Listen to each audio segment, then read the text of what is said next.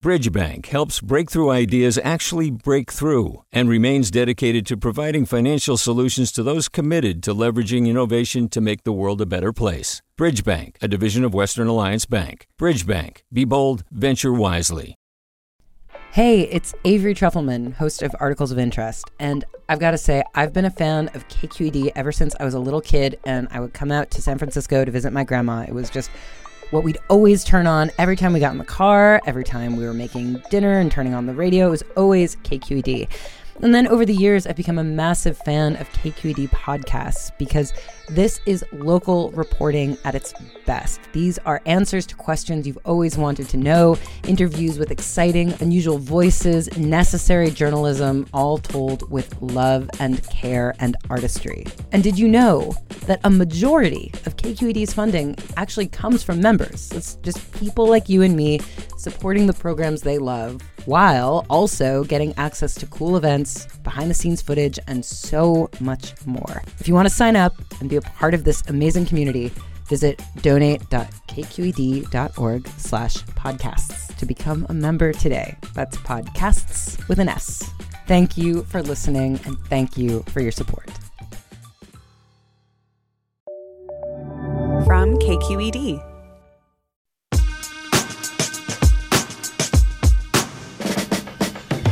On today's California Report magazine, difficult choices around motherhood. We'll meet a mom who made a career change her mother couldn't accept. I felt sad, and I felt mad, and I felt embarrassed, and I felt shame. I felt all those things at once. And we'll hear from a mom who had faith in her child despite what the doctors said. I really don't think anything would be wrong with him at all. I really think he's perfect. I think he's beautiful. Plus, a musical tribute to all the strong women, mothers or not, who help kids grow. I felt around her this sturdiness like a pine tree, just deep roots and unwavering. I'm Sasha Khokha, and it's a special Mother's Day edition of the California Report magazine. Your state, your stories. Mama doesn't love me. Mama doesn't love me. Yeah, it's Mother's Day this weekend, but lately, my kids have been all about torturing me. Whenever I ask them to get their shoes on or stop hitting or scratching or biting each other, they sing this little song. She is mean. She is bad. She doesn't love. Mothering can be really hard. Hey, no hitting. You guys are going to be late. Get your jacket on. It's exhausting being a mom, juggling work and kids, but I have it easy. We're going to hear a story now about a mom in Fresno who's really been struggling because her child was born with a disability she wasn't expecting. And as reporter Margaret Katcher tells us, she had to figure out a new way to parent. When Shanae Fuller gave birth to her son, Jerry, she hardly got to see him.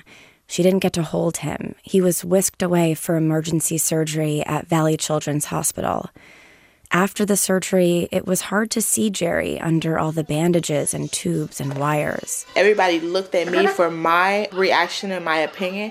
My mom said she was afraid of what I was going to say and how I was going to handle it.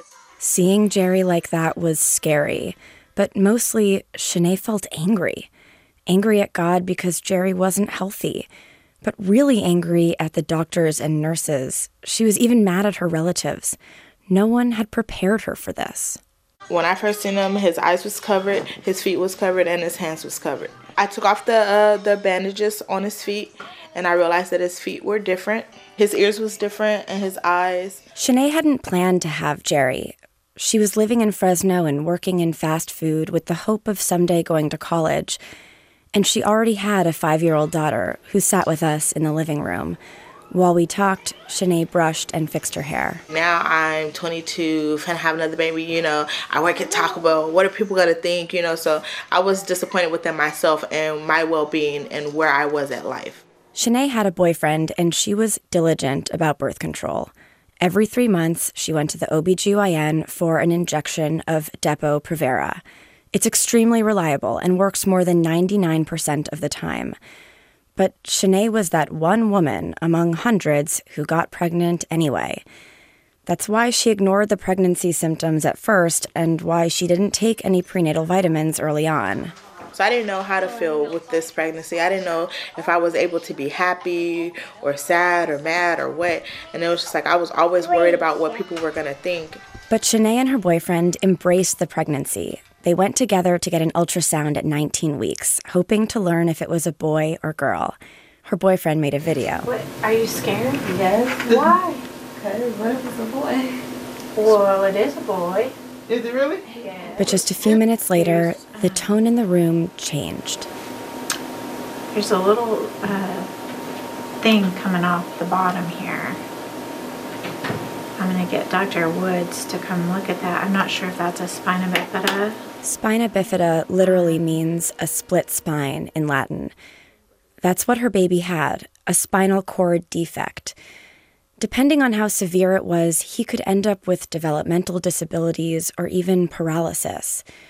The next thing Shanae knew, she was sitting in a counselor's office, listening to him explain what was wrong with her baby boy. I mean, all big words. I didn't understand. I needed him to dumb it down just a little bit for me. Didn't understand anything that he was talking about. So I was confused. And then from there, they told us that he wasn't going to make it. That's what seemed to happen at every medical appointment. They spoke to her like she didn't want to know the details, but she did. She did learn that prenatal vitamins might have prevented the birth defect, but only if she had taken them in the first few weeks. Now they couldn't guarantee anything. Shanae was against abortion. She was keeping the baby, but they kept telling her that she would be taking a chance. And they kept telling me, appointment after appointment, they told us that he may not make it, he may die, he may not make it, he may die, he may not make it, he may die. Every appointment was like that. It was all grim warnings and low expectations. There was never any joy. Nobody told her, Congratulations. Nobody told her how to get ready. To hear that your unborn baby was gonna die before he even made one day on this earth.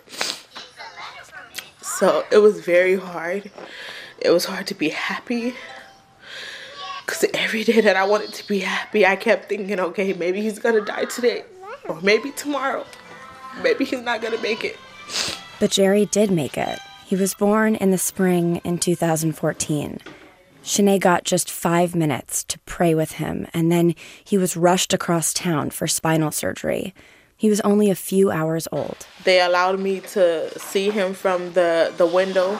I seen the helicopter go away with him. I broke down crying. Everybody was at Valley Children's, and I was just stuck by myself, stressed and confused. Jerry didn't come home for 12 days. Shanae had to figure out a new way to be a mom. It couldn't be about hugging him all day, kissing him all night, but it could be about fighting for him and with him. Like I said, it's been hard, even to this day. Back and forth to Valley Children's, back and forth to appointments. Just, I mean, he has 14 doctors total from a pediatrician to his uh, neurosurgeon to his plastic surgeon to his urologist. At every appointment, Shanae asks lots of questions. She keeps a notebook and writes down every medical word she doesn't understand. Shanae realized that to be the best mom for Jerry, she had to be his advocate. But it wasn't easy. She was a young African American woman without a college degree. She often felt like the medical system didn't want her input. There's been plenty of times uh, where I felt as if we wasn't being respected or as if I was being um, mimicked or uh, made of as a joke to other um, people. They automatically assume I don't know um, or they don't expect me to know or the lack of. And then when I do know, then it's like, wow. But she kept trying. She questioned doctors about whether he needed a certain surgery. She fought for Jerry to get his wheelchair and braces. She asked whether childcare workers were being too hard on him. And Jerry himself kept flying beyond everyone's expectations. Go. Ready? He is now four years old. He can crawl, and he's talking more than doctors ever predicted. And that sound you've been hearing behind Shanae, That's Jerry, listening to songs on her phone, jingles he plays over and over. D. Two. Dog. Woof, woof, woof. E. E. Elephant. Elephant. Look. Shanae loves who Jerry has become, and she never questions his potential. Outside looking in, I really don't think anything would be wrong with him um, at all. I really think he's perfect. I think he's beautiful. Shanae says she used to be really impatient, even with her daughter, but Jerry has forced her to grow. I don't know, he just changed me. He makes me feel so like, I don't know, like all mushy inside. Shanae says she'd love to find a job advocating for kids with special needs, but she can't go back to school right now. She and her boyfriend are expecting another baby, a boy. This time, she's taking all the prenatal vitamins, trying to do it right. But she says no matter what happens, she knows she'll be a good mom. For the California Report, I'm Margaret Catcher in Fresno. All moms have dreams for their kids that they'll get a good education, that they'll find love, and hopefully choose a rewarding career. But sometimes when those kids grow up, they make job choices not everyone in the family is so thrilled about. Bradley Burmont brings us a story about one family struggling with this problem in Los Angeles. And in fact, it's such a sensitive subject for them, we can only use their first names. And just a note some of the material in this story is not appropriate for kids. Meet Grace Marie. I'm the goddess of Los Angeles. Before she was a goddess, she was a regular human who was raised by a single mom. I am Pat. I am Grace Marie's mother. Pat grew up in a devout Catholic family in the Midwest. Her uncle was a priest and a big influence in her life. I really believed that everybody was just pretty good. I didn't really suspect any, uh, I didn't suspect people. I was really naive. I can say that. Raising Grace alone was tough. When Grace was 17, she got pregnant, and Pat was adamant that her daughter keep the baby. So, together they raised James. He's 19 now and very close to his mom. Hell yeah, she's one of the best moms I know. She is a fantastic mother. When he was a little boy, she really had it together and she was wonderful. And for 10 years, all three of them lived under one roof. Grace was a special ed preschool teacher until. Let's keep it very real. I had a mountain of medical bills, like that I was concerned with paying. And I wanted to pay those. And, you know, the school district was great, but they didn't uh, make me rich. so, Grace made a career change. At the time, she was in an on again, off again relationship with this kinky artist who had a thing for licking boots. And that got her curious, leading Grace to an unfamiliar corner of a very familiar website there were people on Craigslist offering like 250 quote unquote roses for foot worship. Craigslist has since gotten rid of their personal section, but at the time, that's where she found this guy who was living nearby. I drove to his house in my little Prius and my little mom mobile, and then I got out and clip clopped inside with my heels and shoved my foot down his throat. Grace became a dominatrix with a menu of services. Spanking, adult baby scenes, caning, flogging, things like that. There's no traditional sex involved, though it's most certainly sex work. And she loved it. The first time you get like $300 for an hour's worth of work when you've been working like a $20 an hour job your entire life, it's kind of like a rush. And suddenly you're like, oh my God, finally they're paying me what I'm worth. I'm obviously a goddess, you know, clearly. Like, this is it. Like, I'm, I've arrived. so it's a big rush. But if Grace felt like she had arrived, Pat felt like she needed deliverance. I felt sad and I felt mad and I felt embarrassed and I felt shame. I felt all those things at once. And James? Well, James didn't know.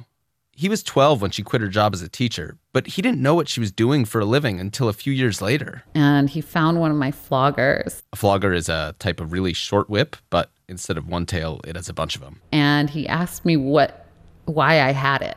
It was like, "Why do you have this?" And I said the same thing I said to him when he asked me if Santa Claus was real when he was 4, which I said, "Do you want a story or do you want the truth?" When James heard the truth, didn't actually bother him. She was always there for me when I needed her. I called her at 2 a.m. once because I needed to talk. The reason James was calling his mom? Well, they weren't living together anymore. When he was 14, Pat asked Grace to leave. It was like non-negotiable. You have to go. If you're do if you're choosing this, you're out of here. Pat took over parent duty and vowed not to expose James to his mother's world. She kept racking her brain, trying to understand why her daughter would choose this career.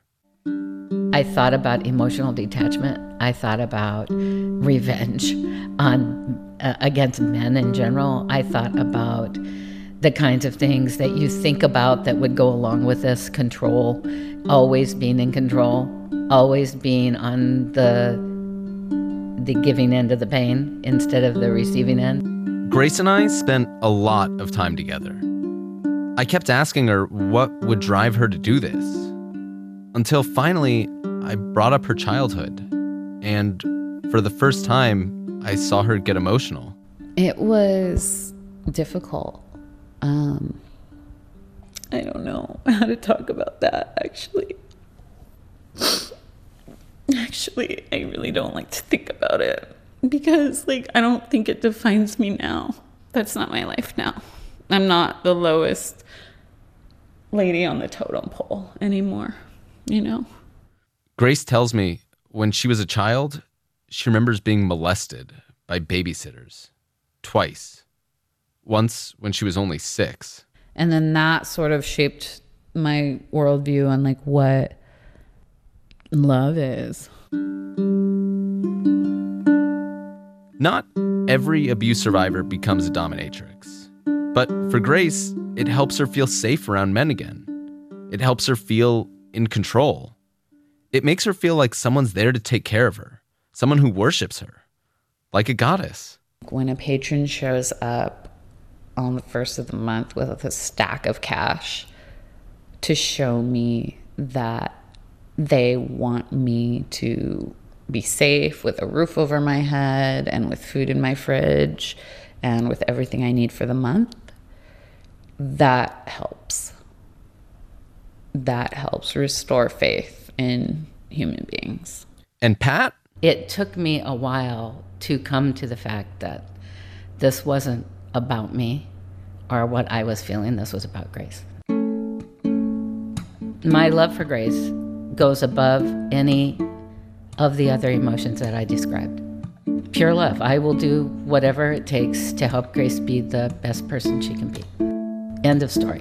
That's it. Finding a fulfilling career is hard for anyone. But getting your Catholic mom to accept you as a dominatrix, Grace and Pat found a way to make it work. And together they built a family for James where he can be supported by not just one mom, but two, even if it took them a little while to get there. For the California Report, I'm Bradley Bermont in Los Angeles. Bradley produced that story as part of an advanced reporting class at the USC Annenberg School for Communication and Journalism.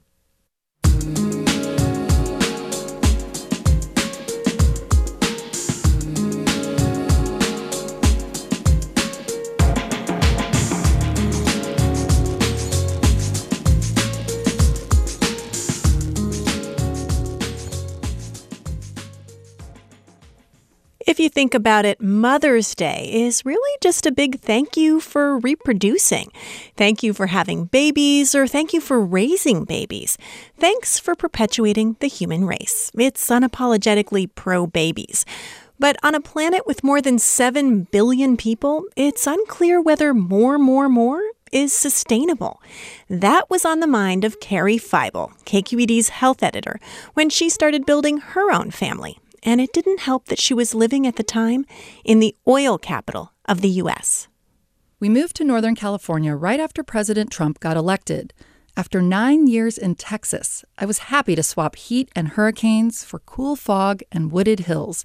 It seemed like the perfect place to raise a family.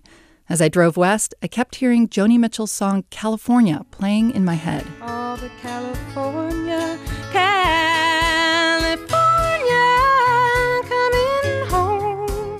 I'm gonna see the folks I dig. I was leaving the fourth biggest city in the country, a city that runs on fossil fuels.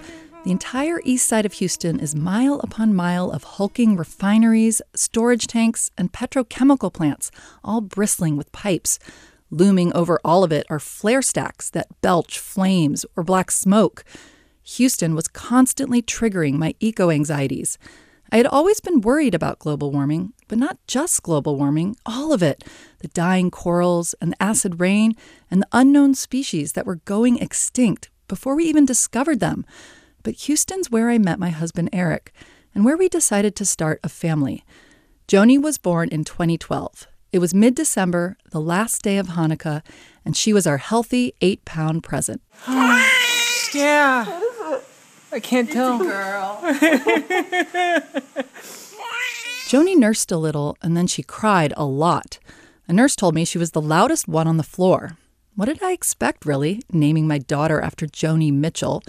Just like her song Twisted, we were in for a wild ride. They say as a child I appeared a little bit wild with all my crazy ideas. But I knew what was happening, I knew I was a genius. My husband Eric still looks back on those first few months with a little bit of fatherly PTSD. You know, I mean, just to get Joni to sleep was a ton of work. I mean, I had to, you know, swaddle her super tight. I had to bounce her on a yoga ball for 45 minutes to an hour. Eric knew pretty early on that he would be totally fine if we were one and done. I felt, you know, you don't you don't need 10 kids to have the skin in the game, so to speak. You know, you just you just need one. I was more conflicted though. I had always wanted kids, I thought. Kids, plural. In this, I followed the crowd. Not many people say they want a kid. But now that I had a kid, I had to decide right away whether I wanted another. I was already 40, so I didn't have the luxury of time. And yet, a second child also felt like a luxury that two journalists couldn't afford, not just in terms of money, but also freedom, energy, and creativity. I was also starting to doubt whether a second child was something the planet could handle, given all those flare stacks, the hurricanes, the floods. They paved paradise, put up a parking lot. With a pink hotel, a boutique, and a swinging hot spot. Don't it always seem to go? Big Yellow Taxi was the first Joni Mitchell song I remember hearing back in the 70s when I was a little girl. I didn't really understand it, but I knew it was sad. Now I understood too much. I'd read books about the environment and about family size. I knew about the carbon footprint of us Americans. I really wanted to become a mom and to give my child the pleasures of an American childhood the vacations, the birthday parties, the ice cream cones. But I also knew a second child meant double the consumption, double the emissions. And the studies show that no amount of recycling or bicycling, not even giving up meat, cars, and airplanes for the rest of my life, would ever be able to make up for it. I know a lot of people say that's not what having kids is about. It's not a cold, cerebral calculation of environmental impact. It's about joy and family. And some argue having more kids could actually help the planet. More kids means more potential innovators who will grow up to maybe cure cancer or invent things to stop global warming. I hear that a lot in California. Innovation and technology will save us. I hope so. It's been over a year since we moved to Oakland. Joni is five now, and we're happy with just her. She has enough sides to her personality to be her own sibling. And just like me, she thinks about the big picture. But when people did come, the dinosaurs were extinct because they lived a very long time ago, right, Mommy? Mm-hmm. And scientists found their fossils and all their sculptures and bones. It's a great reminder from my daughter Joni that all of us are just the briefest of blinks in the life of this planet. For the California Report, I'm Carrie Feibel. Having a special day to celebrate moms sounds like a good idea, but it can also be an emotional minefield.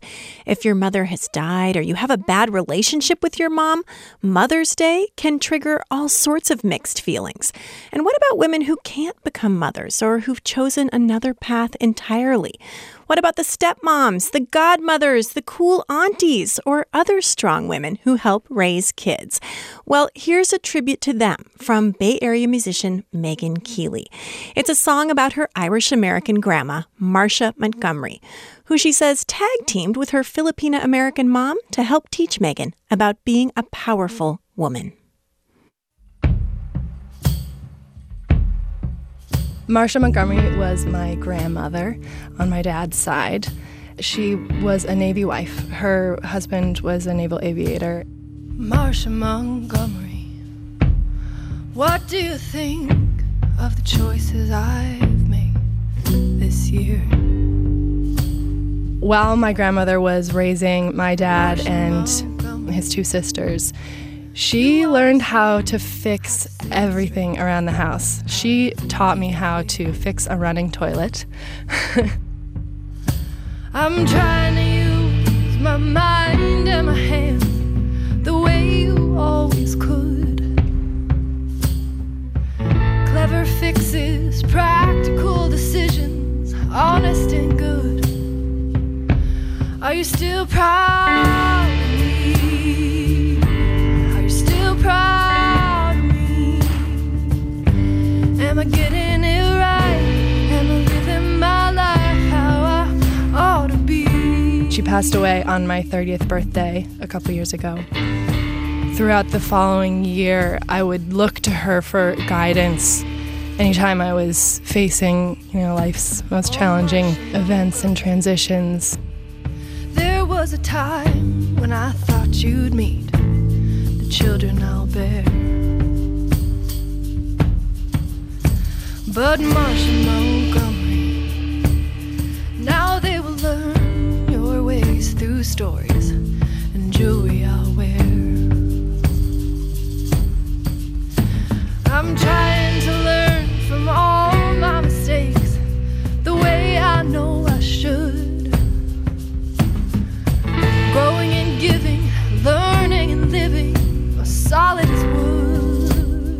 Growing and giving, learning and living, solid as wood. That just sticks in my mind as an overall feeling that I felt around her this sturdiness, deep roots, and unwavering.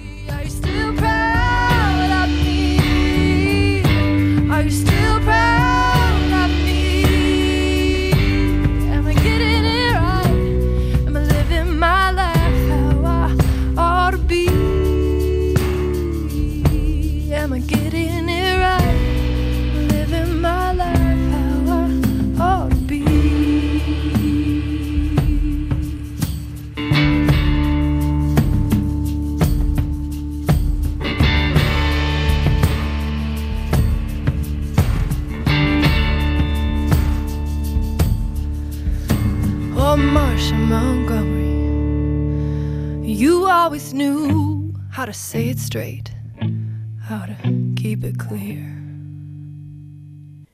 Megan Keeley's new album, Bloom, comes out later this month. It's a tribute to powerful women and to immigrants fighting to keep their families together.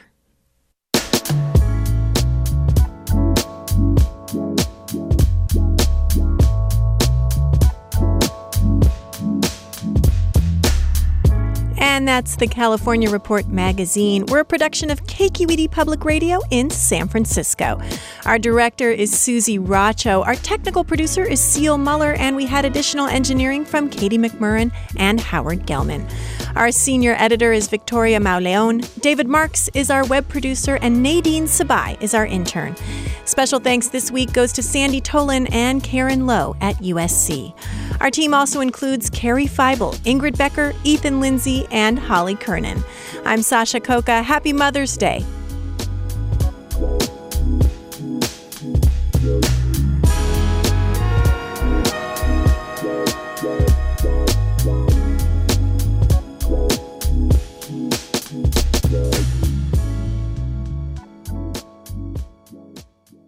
This is the California Report magazine. Your state, your stories. Support for the California Report comes from Eric and Wendy Schmidt. whose Fund for Strategic Innovation supports transformative ideas that benefit humanity while protecting the natural world, recognizing through science the interdependence of all living systems. ArtistWorks. Jazz players can learn from internationally recognized artists Martin Taylor, John Patitucci, Peter Erskine, and more at artistworks.com/jazz and the California Healthcare Foundation, helping low income Californians get the health care they need on the web at chcf.org. Hi, it's Terry Gross, the host of Fresh Air. We bring you in depth, long form interviews with actors, directors, musicians, authors, journalists, and more. Listen to our Peabody Award winning Fresh Air podcast from WHYY and NPR. Hey there, this is Brittany Luce from NPR's It's Been a Minute. KQED's podcasts like The Bay, Bay Curious, Mind Shift, Right Nowish, and more all tell the stories of the Bay and beyond with reliable, human centered journalism. They aim to inspire, make you think, entertain, and expand your understanding of the place you call home. Here's how you can support podcasting at KQED. Showing your support is easy, and you can join Brittany in supporting KQED Podcast too at donate.kqed.org slash podcast. That's donate.kqed.org slash podcast.